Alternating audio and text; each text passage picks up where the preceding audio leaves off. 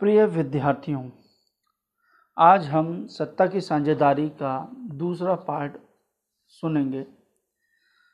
आज हम देखेंगे कि गृह युद्ध क्या होता है।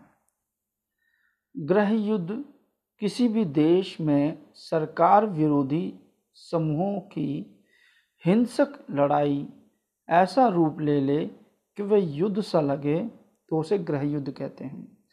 गृह युद्ध का मतलब अपने घर के अंदर, अपने देश के अंदर ही लड़ाई चल रही है सरकार के खिलाफ। है ना? तो हम युद्ध तो वो हो गया जो दूसरे कंट्री से हम लड़ाई करें। और गृह गृह मतलब घर, युद्ध मतलब लड़ाई। ऐसा युद्ध जो अपनी सरकार के खिलाफ हो, उसे हम गृह युद्ध का नाम देते हैं। बेल्जियम ने क्षेत्रीय अंतरों और सांस्कृतिक विविधता को स्वीकार किया। उसने देखा कि हमारे देश में अलग अलग भाषीय समूह हैं, जैसे डच, फ्रांस फ्रांस फ्रेंच और जर्मन।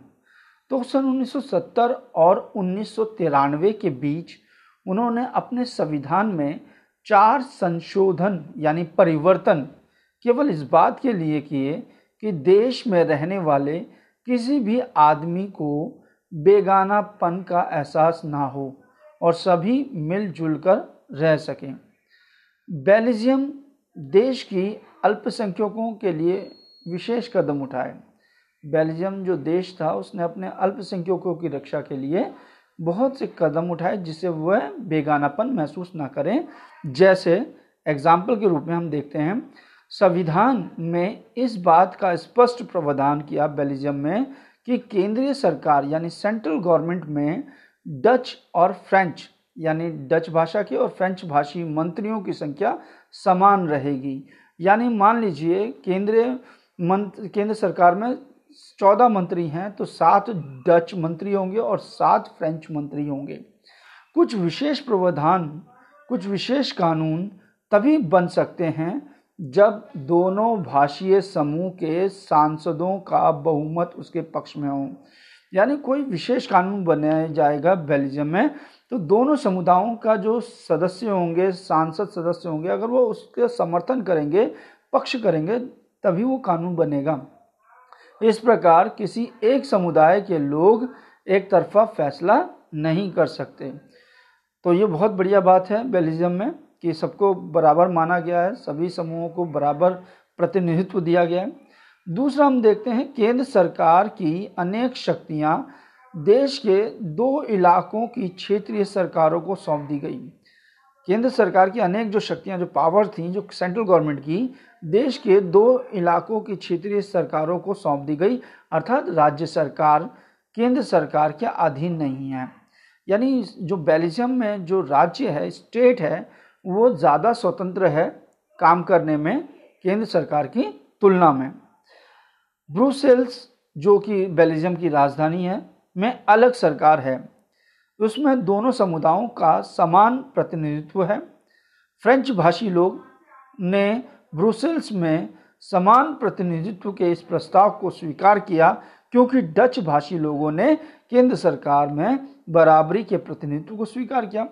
अब देखो, मैंने आपको बताया था कि जो डच जो लोग हैं, वो बेल्जियम में तो बहुसंख्यक हैं, मगर अब उसकी राजधानी में देखें तो वहाँ पे वो अल्पसंख्यक हैं, छोटे उनकी संख्या कम है। ब्रुसेल्स में ज़्यादातर फ्रेंच भाषी लोग रहते हैं और जो समृद्ध हैं, पैसे वाले लोग हैं। तो ब्रुसेल्स में जहाँ सरकार है, यानी कि एक राज्य स्तर की सरकार होगी वहाँ दोनों समुदायों ने इस बात को मान लिया कि भाई, अगर तुमने डच लोगों को डच लोगों ने मान लिया कि अगर आपने हमें केंद्र सरकार में बराबर का प्रतिनिधित्व दिया है तो हम राजधानी में भी आपको बराबर का प्रतिनिधित्व देंगे। इसलिए बराबरी का अधिकार स्वीकार किया। केंद्र और राज्य सरकारों के अतिरिक्त यहाँ एक तीसरे लेवल की सरकार भी काम करती है। उसे कहते हैं सामुदायिक सरकार। केंद्र और राज्य सरकारों के अतिरिक्त तीसरे स्तर की लेवल की सरकार भी काम करती है, उसे हम सामुदायिक सरकार कहते हैं। इस प्रकार का चुनाव, इस सरकार का जो चुनाव होता है, एक ही भाषा बोलने वाले लोग करते हैं। ये जो सामुदायिक सरकार होती है, इसका चुनाव वही लोग करेंगे जो उस भाषा से संबंधित हैं, यानी डच लोग डच सरकार सामुदायिक सरकार बनाएँगे और फ्रेंच फ्रेंच भाषी सरकार बनाएँगे। डच फ्रेंच और जर्मन बोलने वाले समुदायों के लोग चाहे वह जहाँ कहीं भी रहते हों, सामुदायिक सरकार को चुनते हैं। इसको सांस्कृ, इसको सांस्कृतिक शिक्षा भाषा जैसे मसलों पर फैसला लेने का अधिकार होता है। हम इंडिया में भी देखते हैं, हमारे इंडिया में भी तीन लेवल पे सरकारें हैं। आप देखो सेंट्रल, केंद्र सरकार, है ना? फिर राज्य स्तर की सरकार और तीसरा लोकल गवर्नमेंट जिसे हम बोलते हैं पंचायती राज्य संस्था अगर गाँव में देखें तो पंचायती राज और शहरों में देखें तो नगर निगम। अब हम देखते हैं कि यूरोपीय संघ, जो यूरोपियन यूनियन है, उसका मुख्यालय भी ब्रुसल्स में है। ब्रुसल्स जो राजधानी है बेल्जियम की, उसमें ही स्थित है। सत्ता की, अब ये प्रश्न उठता है कि सत्ता की साझेदारी क्यों आवश्यक है? ये बड़ा महत्वपूर्ण प्रश्न है।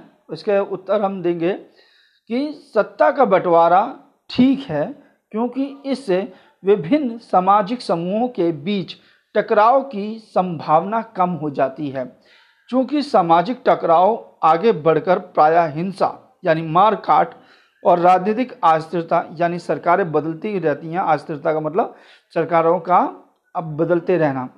राजनीतिक अस्थिरता का रूप ले लेता है, इसलिए सत्ता में हिस्सा दे देना राजनीतिक व्यवस्था को स्थायित्वता के लिए अच्छा माना गया है। यानी अगर हम चाहते हैं सुकून से रहना तो हमें हर एक समुदाय का प्रतिनिधित्व देना चाहिए सरकार के अंदर। आप अगर देखें, हमारी सरकार, चाहे केंद्र सरकार हो, चाहे राज्य सरकार हो, उसमें हम सभी धर्मों के लोगों को समान प्रतिनिधित्व देखते हैं। हमारे मंत्रिमंडलों में हिंदू भी होते हैं, जैन भी होते हैं, मुस्लिम भी होते हैं, सिख भी होते हैं, पारसी भी होते हैं, बुद्धिस्ट भी होते हैं, सभी लोग होते हैं, ताकि वो लोग अपने समुदाय के हितों का प्रतिनिधित्व कर सकें। अब बहुसंख्यक समुदायों की इच्छा को बाकी सभी पर थोपना तत्कालिक तौर पर, तत्कालिक मतलब उस समय तक तो ठीक पर लाभकारी लग सकता है, पर आगे चलकर ये देश की अखंडता के लिए घातक हो सकता है। जैसे हम देखते हैं कि मेजोरिटी में कई बार होता है, हम कहीं ग्रुप में जा रहे हैं मेजोरिटी में किसी को हमने दबा दिया, मगर जब हमने दबा तो दिया, मगर वो बाद में हमसे बदला लेने की कोशिश करता है। तो इससे क्या होगा? अस्थिरता बनी रहेगी। तो कोशिश क्या करनी चाहिए हमें? हमें ऐसा नहीं करना चाहिए।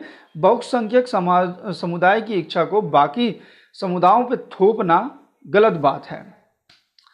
तीसरा है, बहुसंख्यकों, यानी जो मेजोरिटी का हैं, का आतंक केवल अल्पसंख्यकों के लिए परेशानी पैदा नहीं करता, बल्कि बहुसंख्यकों के लिए भी बर्बादी का कारण बन सकता है। सत्ता की साझेदारी वास्तव में लोकतंत्र की आत्मा है। ये बहुत बढ़िया पॉइंट है कि जो सत्ता की साझेदारी है, वास्तव में लोकतंत्र की आत्मा है। डेमोक्रेसी का मतलब ही है कि जनता का, जनता द्वारा जनता के लिए शासन। तो जिस जिस शासन में जनता की भागीदारी होती है, उसे हम लोकतंत्र कहते हैं। तो सत्ता की साझेदारी वास्तव में लोकतंत्र की आत्मा है। लोकतंत्र का मतलब ही होता है जो इस शासन व्यवस्था के अंतर्गत हैं, उनके बीच सत्ता का, सत्ता को बांटा जाए और ये लोग इसी ढर्रे पे रहें कि सत्ता का बंटवारा किया जाए। इसलिए वैध सरकार वही है जिसमें अपनी भागीदारी के माध्यम से सभी समूहों का शासन व्यवस्था से जोड़े। जैसे हम इंडिया में देखते हैं कि हमारे यहाँ सत्ता क्या विकेंद्रीकरण भी देखता है, लोकतंत्र है यहाँ पे केंद्र स्तर की सरकार है, यहाँ राज्य स्तर की सरकार है या पंचायत स्तर की सरकार है, और सभी को अधिकार दिए गए हैं कि अपने अपने क्षेत्र में काम करें। एक प्रश्न आता है कि युक्ति परक का मतलब क्या होता है? युक्ति परक अर्थ, है ना? हानि, लाभ का सावधानी पूर्वक हिसाब लगा कर लगा लिया गया फैसला। यानी कोई भी हम चीज़ काम करते हैं तो ये देख कर कि हमें इससे क्या हानि होगी और क्या लाभ होगा, उसे हम युक्ति परक कहते हैं।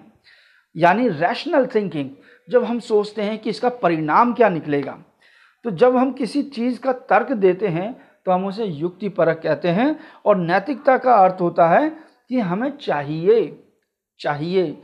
अब जैसे कि हम कहते हैं, हमारे, हमें बड़ों का आदर करना चाहिए, हमें देश की सेवा करनी चाहिए, ये तो हमारी नैतिक कर्तव्य है। ये हमें करने चाहिए, मगर कोई करता है, कोई नहीं करता, वो अलग बात है, उसके लिए दंड का स्वरूप नहीं है। मगर युक्तिपरक मतलब तर्क है। यदि आप ऐसा नहीं करेंगे तो आपको ये दंड मिलेगा, उसका परिणाम है। तो इस प्रकार हम देखते हैं आज का ये एपिसोड। उसके बाद हम नेक्स्ट एपिसोड में बात करेंगे, सत्ता की साझेदारी के लिए। तब तक के लिए धन्यवाद।